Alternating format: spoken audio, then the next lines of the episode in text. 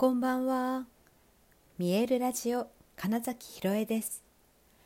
想像を超える未来。自然はいつも大きな愛で包み込み、真実を伝えてくれるネイチャーメッセンジャーをしております。はい、改めましてこんばんは。2023年7月24日見えるラジオ始まりました。はい、ちょっとね、今日はゴング鳴らします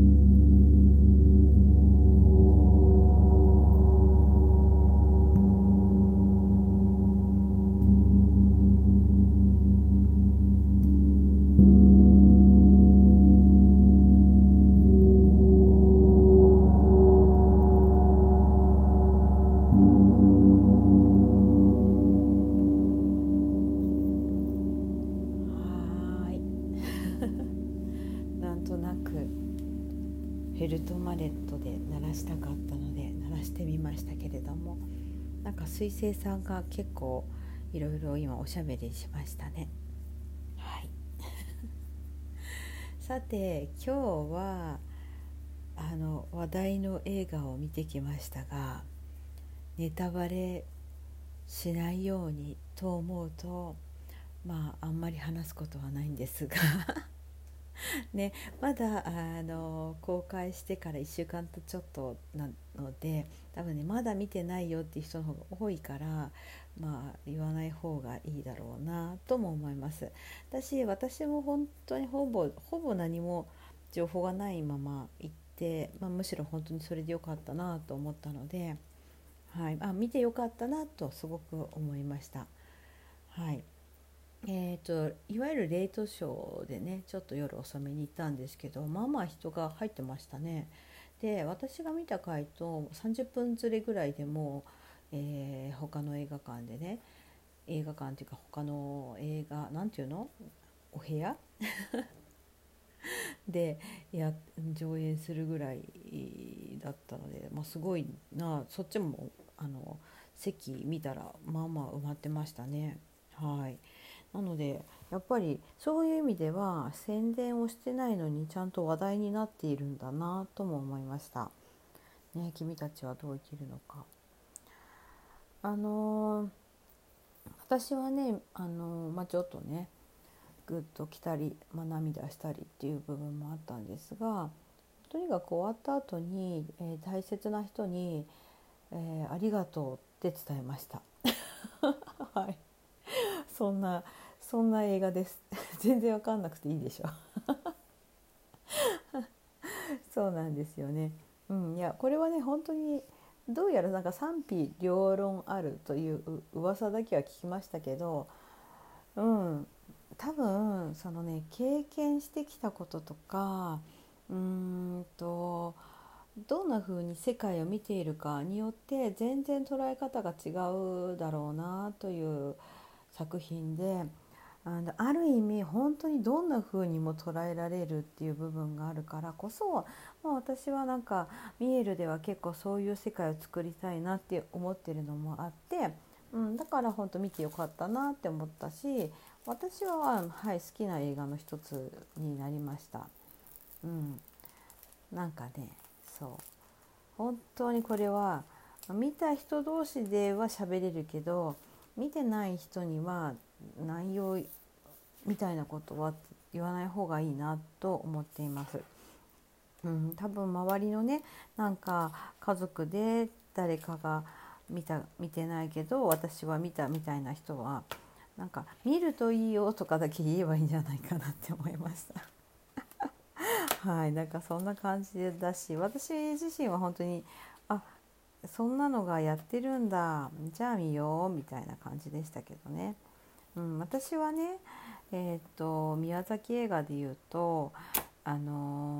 ぱナウシカがダントツナウシカがダントツです。前も話したと思うんですけど、あれ2年前でしたっけ、そのステイホームみたいになってた時期に、全然新作がね映画業界撮れなくなっちゃって、撮影がストップしちゃった時期があって、なのでもともと公開日が決まってたものが全部こう後ろ倒しになって、じゃあその期間どうするのって言って、ジブリの作品もいくつかリバイバルみたいな形でね、映画館で上演してた時期があったんですよ。でナウシカもやると思ったので、私はナウシカをねリアルで本当の映画館で見たのって、小学校 3,4 年ぐらいだったと思うんだよな、初演の時ね、本当に公開した時っていうのは。で、その後はね、それこそテレビでの金曜ロードショーとかでね、何度も見たりビデオ撮っといていっぱい見たり、もう何回見たか分かんないですけれども、また映画館で見れるなら、だってそこからね30年以上経ってみたいな時に絶対に違う感想を持つと思ったし、やっぱりナウシカの世界観みたいなのは大きなスクリーンで見たいなって思ったから、行ったら一番最初のねユバ様が砂漠のところをこう走ってくる、姿が見えただけでもう号泣しててそうなんです。でそこからエンドロールまでずっと泣いてました自分でもびっくりするからずっと泣いててナウシカになりたかったという自分のなんか元があるのもあり、その世界美しく自然と人間が共存している世界みたいなことをしみじみと思ったり、そのねナウシカの持つ愛の大きさとかっていうもの、あと勇気みたいなところ、その強さっていうところとかも全部含めて、なんかもう本当にずっと泣いてて、ほぼねなんかセリフは全部出てきちゃうぐらいね好きな作品の中、分かってて、あんだけ内容分かっててこんなに泣くんだと思って、それにびっくりして、でそれが上演している間実はもう1回行って、さすがにね2回目だからと思ったんですけど、そっちもやっぱりね結構な勢いで泣いてました。ナウシカ見ると泣くんだなって思いましたはい、そんな感じの宮崎映画。あと他に私はでも本当に次にじゃあ何が好きとか言われても一瞬なんだろうなってなった時に、実はジブリの作品じゃないけどカリオストロの城が好きですなのでDVD も持ってるんですけどカリオストロは、ルパンね、あの作品はなんかそうだな、演出の面白さみたいなのとかを私はなんかビビッときたんですよね。それこそそれは多分ナウシカ見たぐらいの頃に見たはずなんですけれども、カリオストロはすごい好きですね。そういう風にしてこうね、すっごい昔だからもう30年40年40年とかですよね、その宮崎駿が作った映画というものに触れ続けていることがもう本当にすごいなと改めて思ったんですね今日は。なんかポニョを見た時もそう、確かあれもなんかすごい賛否両論あったみたいな話になったじゃないですか。で私はすごいそれは好きだって思ったんですよね、ポニョの世界で、トトロとかもそうだけど、なんていうのかな、その見えないものたちとか、私たち人間だけがこの世界に生きているのではないみたいなところが、私にとってはすごく多分なんかヒットするポイントな気がしていて、で昨日話したね、その8月3日にやるはちみつの日のパフォーマンスで虹の戦士を選んでるんですけど、なんかそれも本当になんかそういうことなんですよね。マザーアースとのつながり、私たちはそこで全てのものと一緒に生きているんだっていうことを、やっぱり私がすごくそこを大事にしたいなっていうふうに思ってるんだなっていうのは、なんか今日を、見た作品もそうですし、ナウシカもそうですし、ポニョもそうだしみたいなねことだなと思いました。